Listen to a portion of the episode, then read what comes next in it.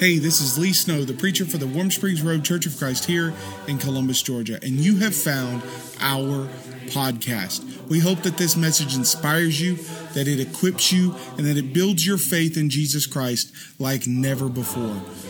If you have any questions or you want to tell us your story, we'd love to hear from you. Please feel free to reach out at any time. We are here for you, we're here for each other, most importantly, we're here for the Lord.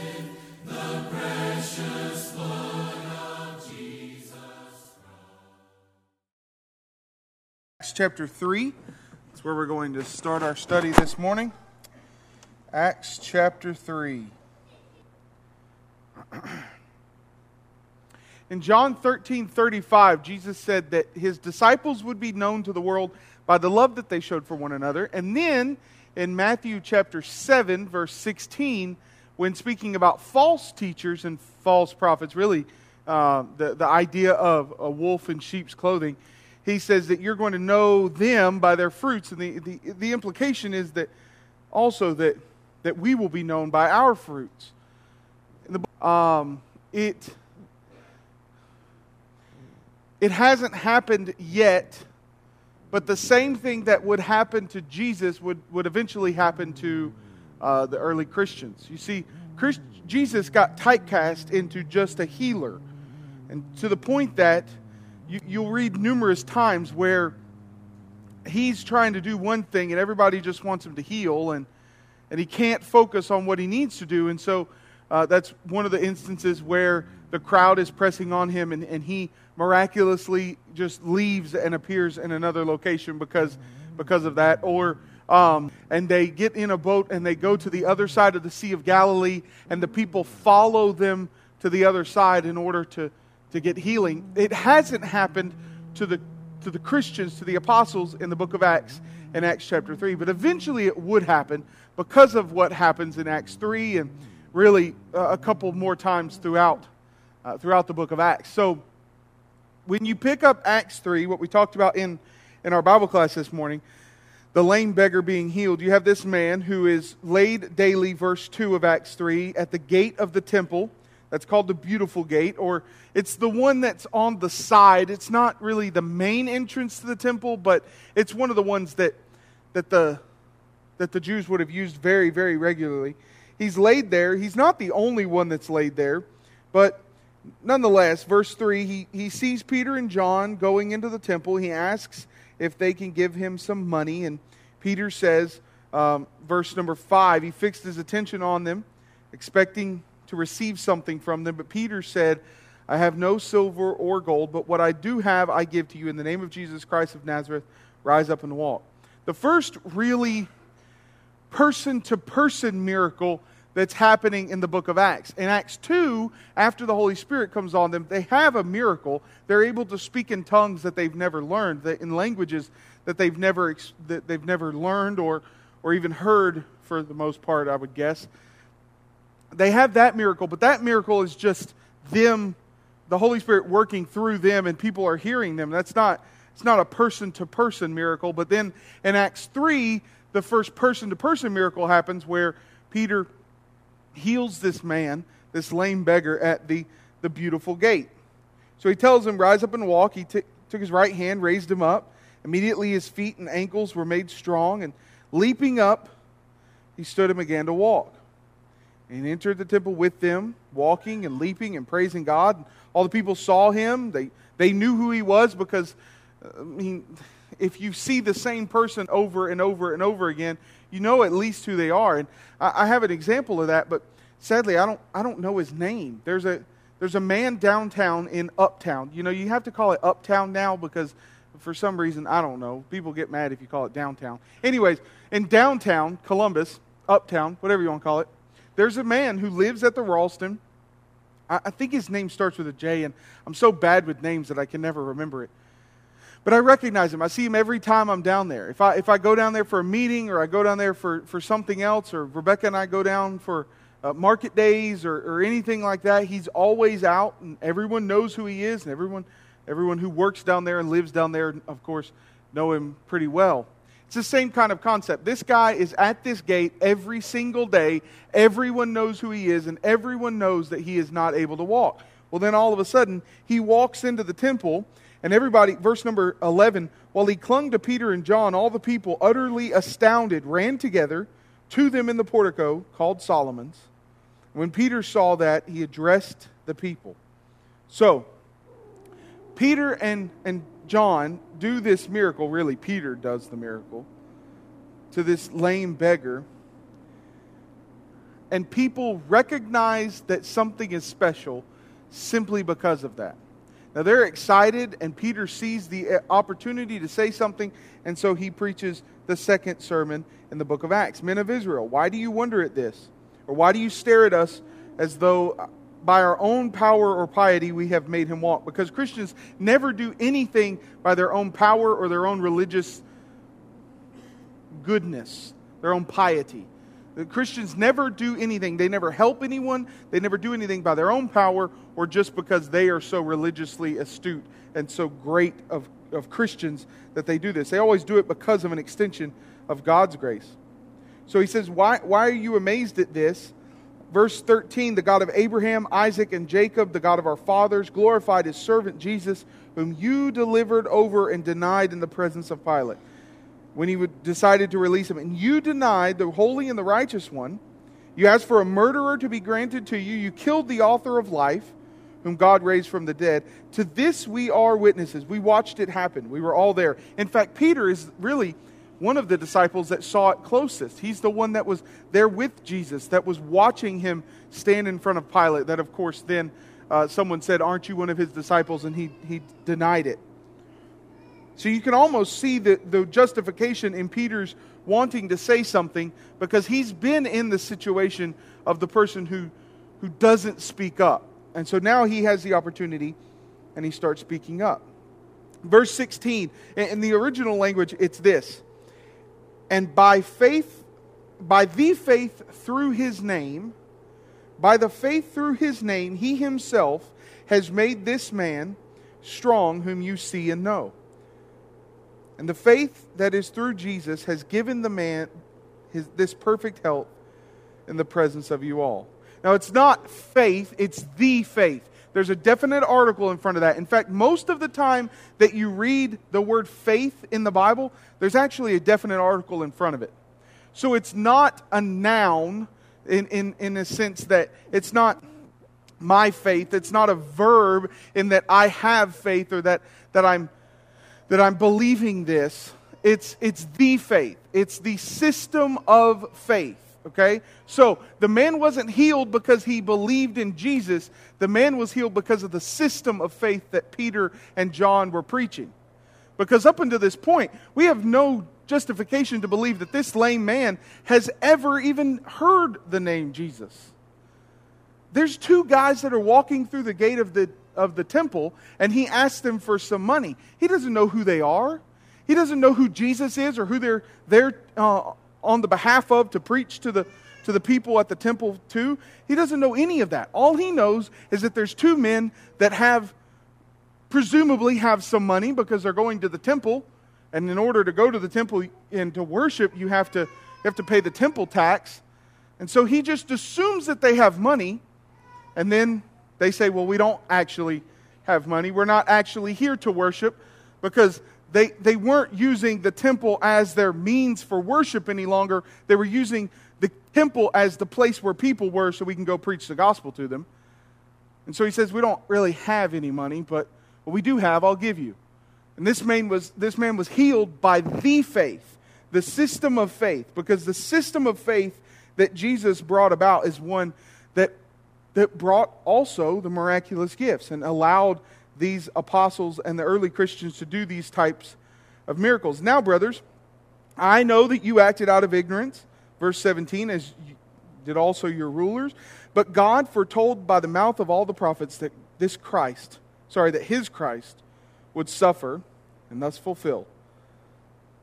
Repent, therefore, and turn back, that your sins may be blotted out that times of refreshing may come from the presence of the Lord, that he may send the Christ, appointed for you, Jesus, whom heaven must receive until the time of restoring all the things about which God spoke by the mouth of his holy prophets long ago. Moses said, The Lord God will raise up for you a prophet like me from your brothers. You shall listen to him and whatever he tells you, and it shall be that every soul who does not listen to that prophet shall be destroyed from the people.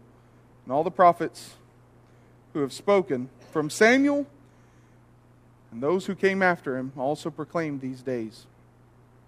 You're the sons of the prophets and of the covenant that God made with your fathers, saying to Abraham, And in your offspring shall all the families of the earth be blessed. God, having raised up his servant, sent him to you first to bless you by turning every one of you from your wickedness. So he's not he's not asked to speak. He sees an opportunity and he knows that opportunity plus ability equals obligation. And so he speaks. He speaks up and he essentially says much the same thing that he said in Acts chapter 2, with just a little differences. First off, of course, he's, he, he doesn't go into depth of uh, the, Joel chapter 2, and this is what was prophesied by Joel, because that, in essence, is, is, a, is a subject that, that the people at the day of Pentecost needed, not necessarily these people. But he preaches much the same sermon, much, much, much shorter. In fact, I don't know if you've even called this a sermon. But, nonetheless, what is the point of this miracle? Because they didn't go to the temple to, with, the, with the specific point of providing a miracle. They didn't get there and, and see this man and, and talk amongst themselves and, and say, you know, John looks over at Peter and says, You know, it'd probably be good if we healed him.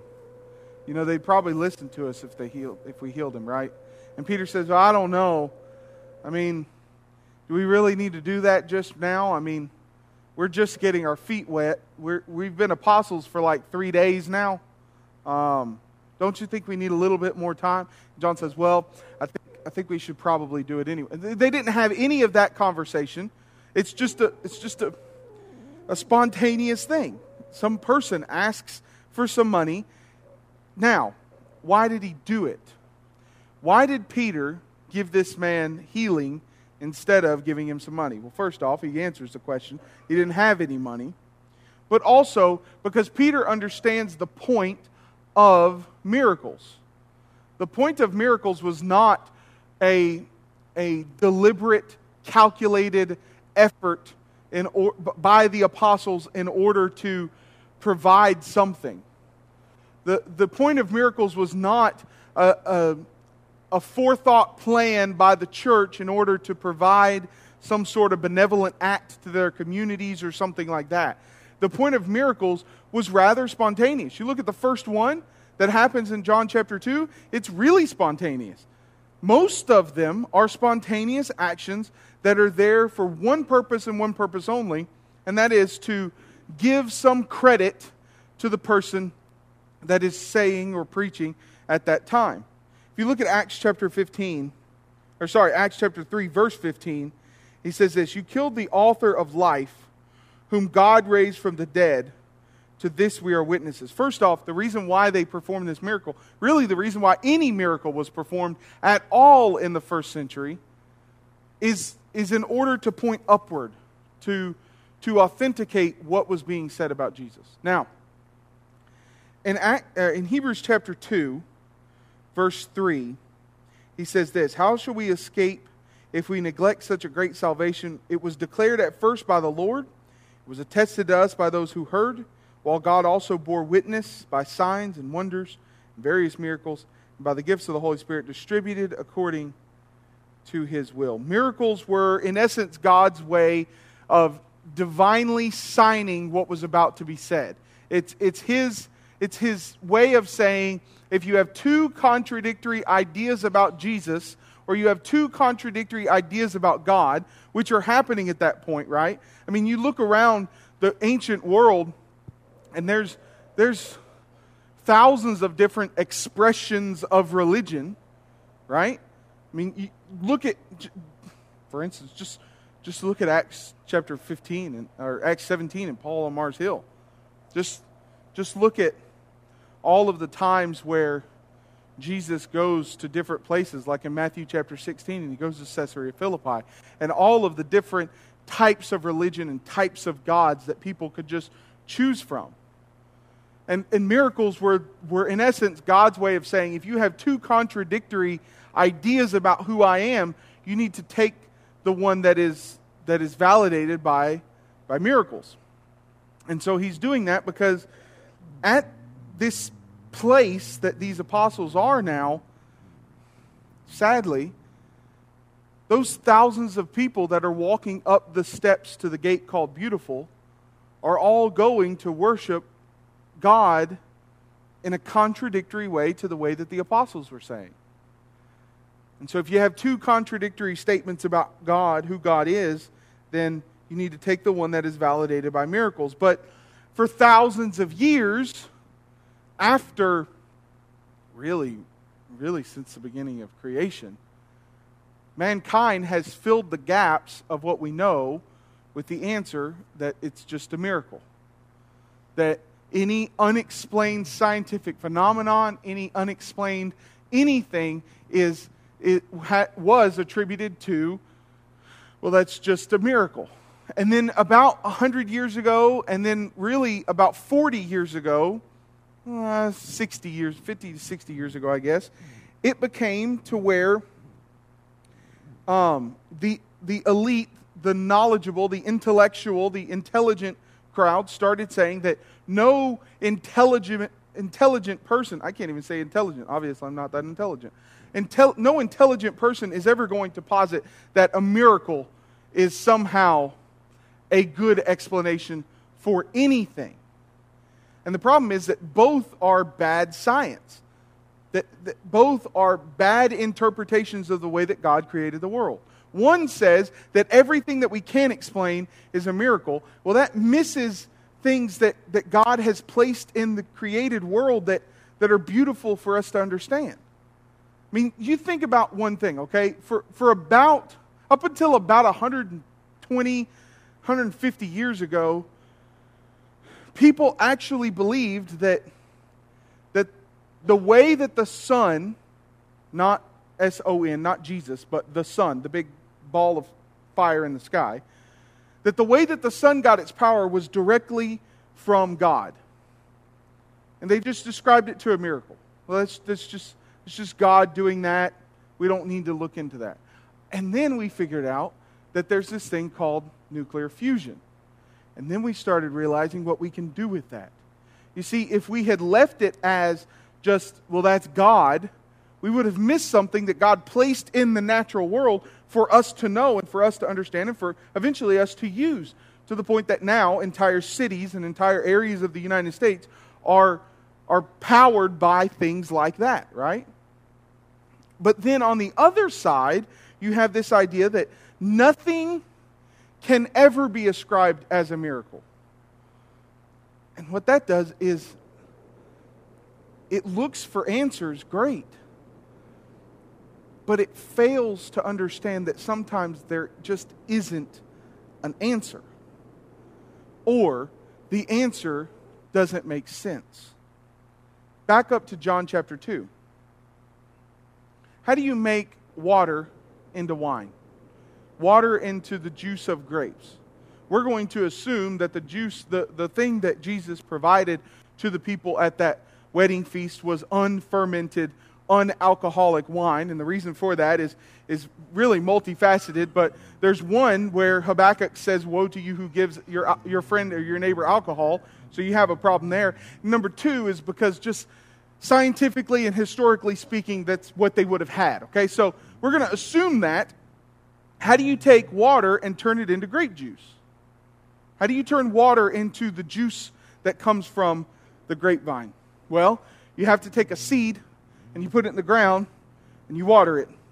And then that seed takes that water and it, it stores that water in cells that then provide, um, provide some energy to the cell in order to take sunlight and turn it into sugar, glucose, and then that that plant takes that water and that glucose and it grows and then it grows and it grows and you keep watering it and it keeps growing and you keep watering it and you keep having sun on it and it keeps growing. Eventually it takes that water that you're giving it and it puts it into this little ball and in that ball it also provides more glucose and some other stuff and and then you take that little ball and you you pluck it from the vine you put it in a bucket and you step on it or you squish it or you do something else and then you have grape juice. So it's possible to take water and turn it into wine. It absolutely is possible.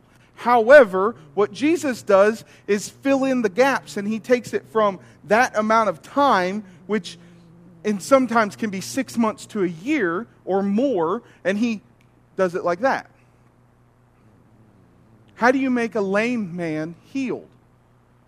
Well, you, you take him to the doctor and you have, you have extensive tests run, and, and eventually they figure out that it's a problem with blank, and then they, they figure out that maybe you can do a surgery on that, and, and then maybe, maybe that surgeon is the best in the world, and he, he goes in and he does what he needs to do, and then you take that man, you put him in rehab, and he spends a year and a half learning how to walk and then eventually he can walk with a walker and then a cane and then eventually with some braces on his legs and then and then one day he can walk by himself.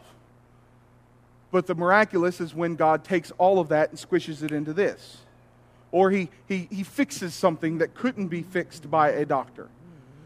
So just to say that everything is explained by a miracle or anything can't be explained by a miracle is both equally just as wrong. Now that being said, he's, he's using these miracles not for the foundation of people's faith. He's using the miracles as, as a truth, as a, a buffer, as, as an encouragement for what is actually the foundation of people's faith. If you go back to Acts chapter 3, he says this when talking about Jesus. Uh, where is it? Verse um, verse number, well, where'd it go? Hang on a second. There we go. Verse number 15. You killed the author of life, whom God raised from the dead. And through faith in through the faith in his name, or the through through the, faith of his name, he's made this man strong. And then he calls him the holy and the righteous one in verse 14. The miracle wasn't the foundation of people's faith. The miracle was what uh, the foundation of people's faith was what happened after the miracle. The miracle got their attention, it opened the door for the truth to actually be established in their hearts. It's the same way that we do anything today. When we help someone in a benevolent way, and, and as a church or as individuals or whatever, we, we, we help them to, to ease some sort of physical need some sort of earthly need. The reason we're doing that is not to build their faith, it's to open the door to put the thing in their minds that builds their faith, which is the Word of God. You can't have one without the other. And the point of the miracle in Acts 3 is not to get everyone at the temple to obey the gospel. The point of the miracle in Acts 3 is to get this man. You see, Peter and John don't know what's going to happen after this. They just know that Peter knows if I if I heal him, if I give him what he needs right now, he'll be willing to listen to me in just a minute. And then it just so happens that everyone around him is also interested in hearing him in just a minute. So it points upward, but also the point of miracles was to point forward to something that was coming. Okay? In in verse 21, speaking of Jesus, he says, Whom heaven must receive until the time of restoring of all things about which God spoken spoke by the mouth of his holy prophets long ago. And he's quote, he's talking about Isaiah, I believe, when he says that God through his prophets spoke long ago. Mainly he's talking about Isaiah, like Isaiah chapter 35 verse 6. Then shall the lame man leap like a deer and the tongue of the mute sing for joy. Or Isaiah 53, verse 5. But he was pierced for our transgressions, he was cursed, crushed for our iniquities. Upon him was the chastisement that brought us peace, and by his wounds we are healed. You see, what Jesus did on the cross was not just not just die for our salvation, but also set up something that's coming that would be beyond imaginable without this. Yes, he brought us salvation, which is beyond imaginable without him dying. But also, you and I live in a world that's just it's just not fun, right? In the last 36 hours, there have been three people who lost their lives in Columbus because of violence. We live in a world that is just, I'm sick of it. It's not fun anymore. And what Jesus did is not just save us from our sins, but do something else. Look back at Acts chapter 3 again. Verse 19. Repent therefore and turn back that your sins may be blotted out, that times of refreshing may come from the presence of the Lord, that he may send the Christ appointed to you, Jesus, whom heaven must receive until the time for restoring all things about which God spoke by the mouth of his prophets long ago. There's coming a time when, when everything's going to be restored. Isaiah again, verse chapter 11 says, "The wolf shall dwell with the lamb, the leopard lie down with the young goat, the calf and the lion fattened uh, and the cat, fattened calf together. All the little child shall shall lead them. The cow and the bear shall graze; their young young shall shall lie down together. So forth. The nursing child shall shall play over the hole of the cobra.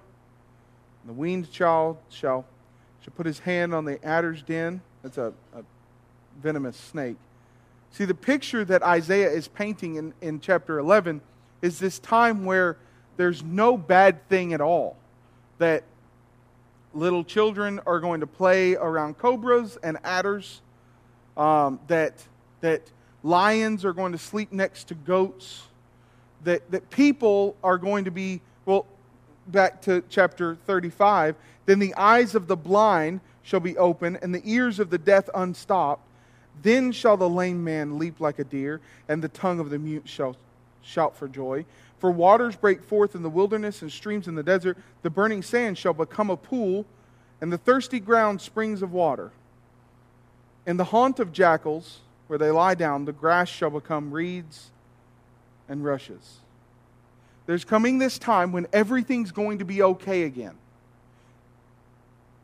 That's what Peter is alluding to in chapter 3 of the book of Acts, into this, this quick sermonette, if you will. And what he's saying is,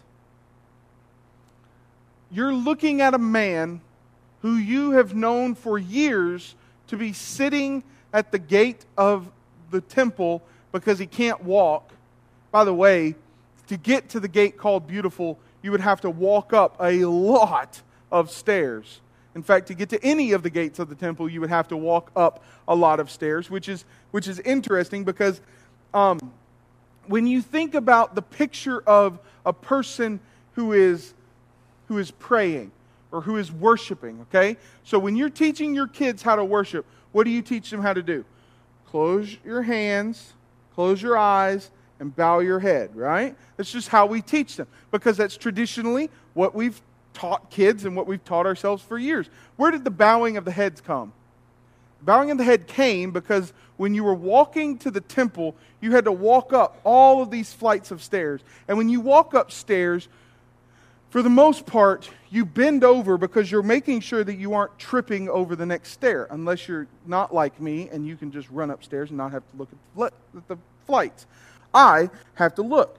Did I ever tell you the story about one time um, one of the, the guys who was leading in worship um, said something. I don't remember what it was, but it was kind of funny. And so while I was walking up onto the stage, or whatever you call this thing, um, while I was walking up, I, I, said a little joke to him. And um, as I was saying that joke, I kicked the top stair right here. It wasn't at this building, but I kicked the top stair right here and face planted. Just right there. So, when you're walking upstairs, you have to bend over. So that's where the bowing down when you're praying and that sort of idea came from. Now, back to what we were talking about. in order to get to the gate called Beautiful, someone had to carry him up there. And chances are, somebody has seen that instance happening. And Peter is using the stories and the, the pictures that Isaiah painted way back when and he's using what they had seen. They had seen this man carried to this gate every day. They had seen him sitting there over and over and over again. These people knew him. Even, even so much so that in Acts 3, when, when they see it happening, look at verse number 11. While, while he clung to Peter and John, all the people, utterly astounded, ran to them in the, in the portico called Solomon's. When Peter saw it, he addressed the people. They're, they're excited, they, they're overcome with emotions.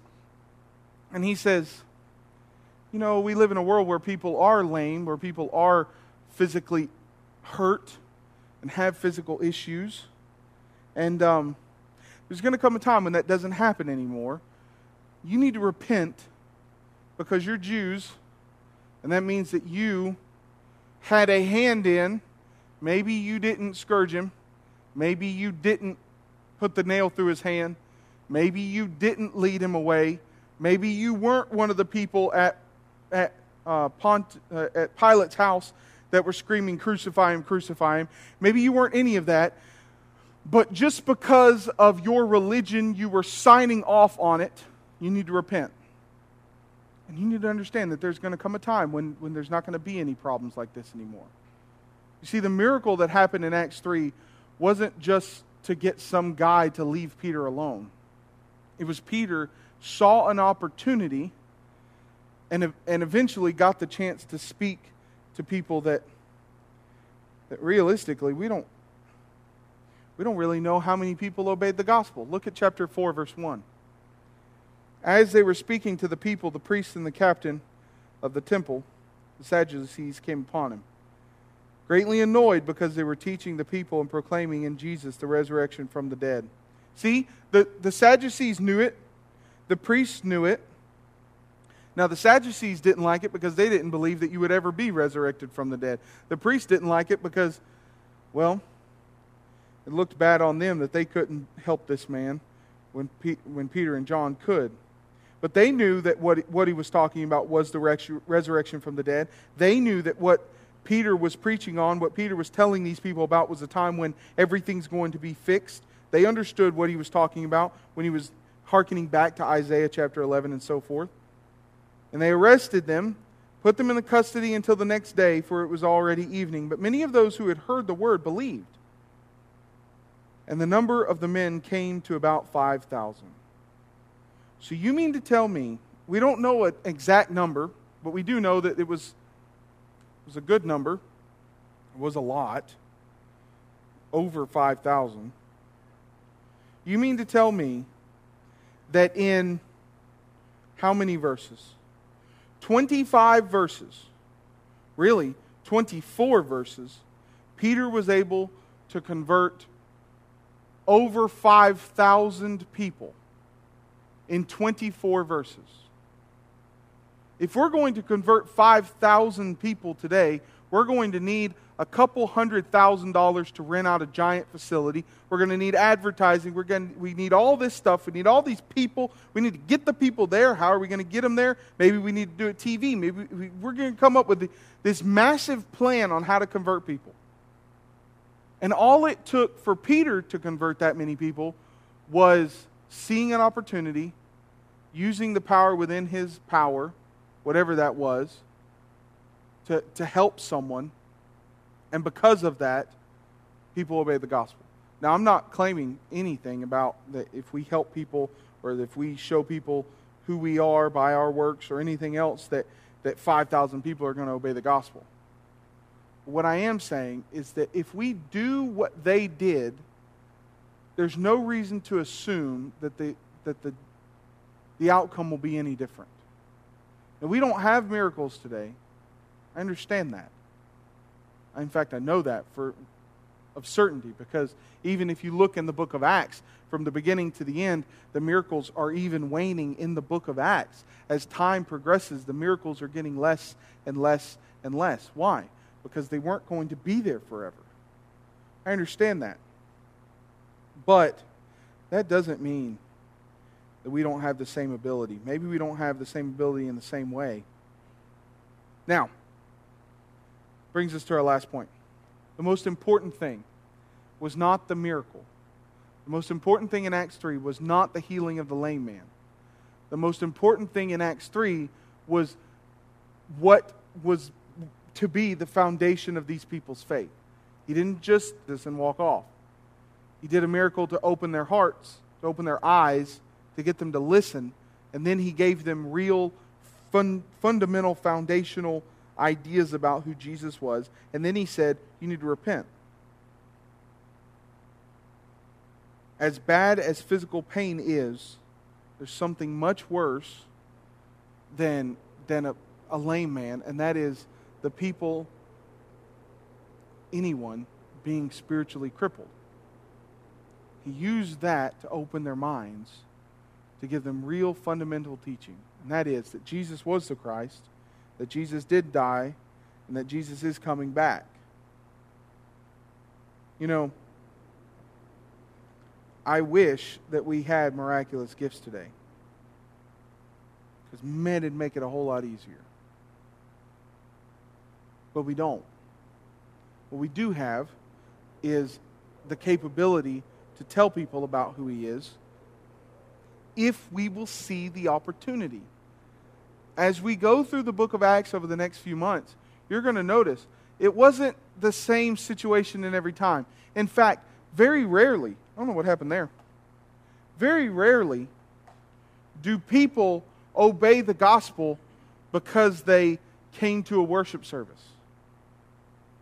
Very rarely in the book of Acts do people obey the gospel because of a pre thought out plan that was, that was executed effectively and flawlessly.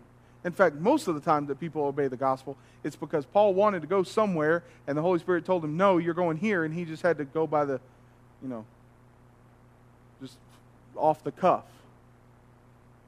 Because he was looking for opportunities. Peter's looking for opportunities. The way you convert the world is not by putting together some million dollar plan. The way you convert the world is to look for the opportunities to tell people about Him. Use what they're thinking about to teach them what they need to be thinking about. If you need to become a Christian this morning, we're going to stand. Gary's going to lead us in a psalm of encouragement.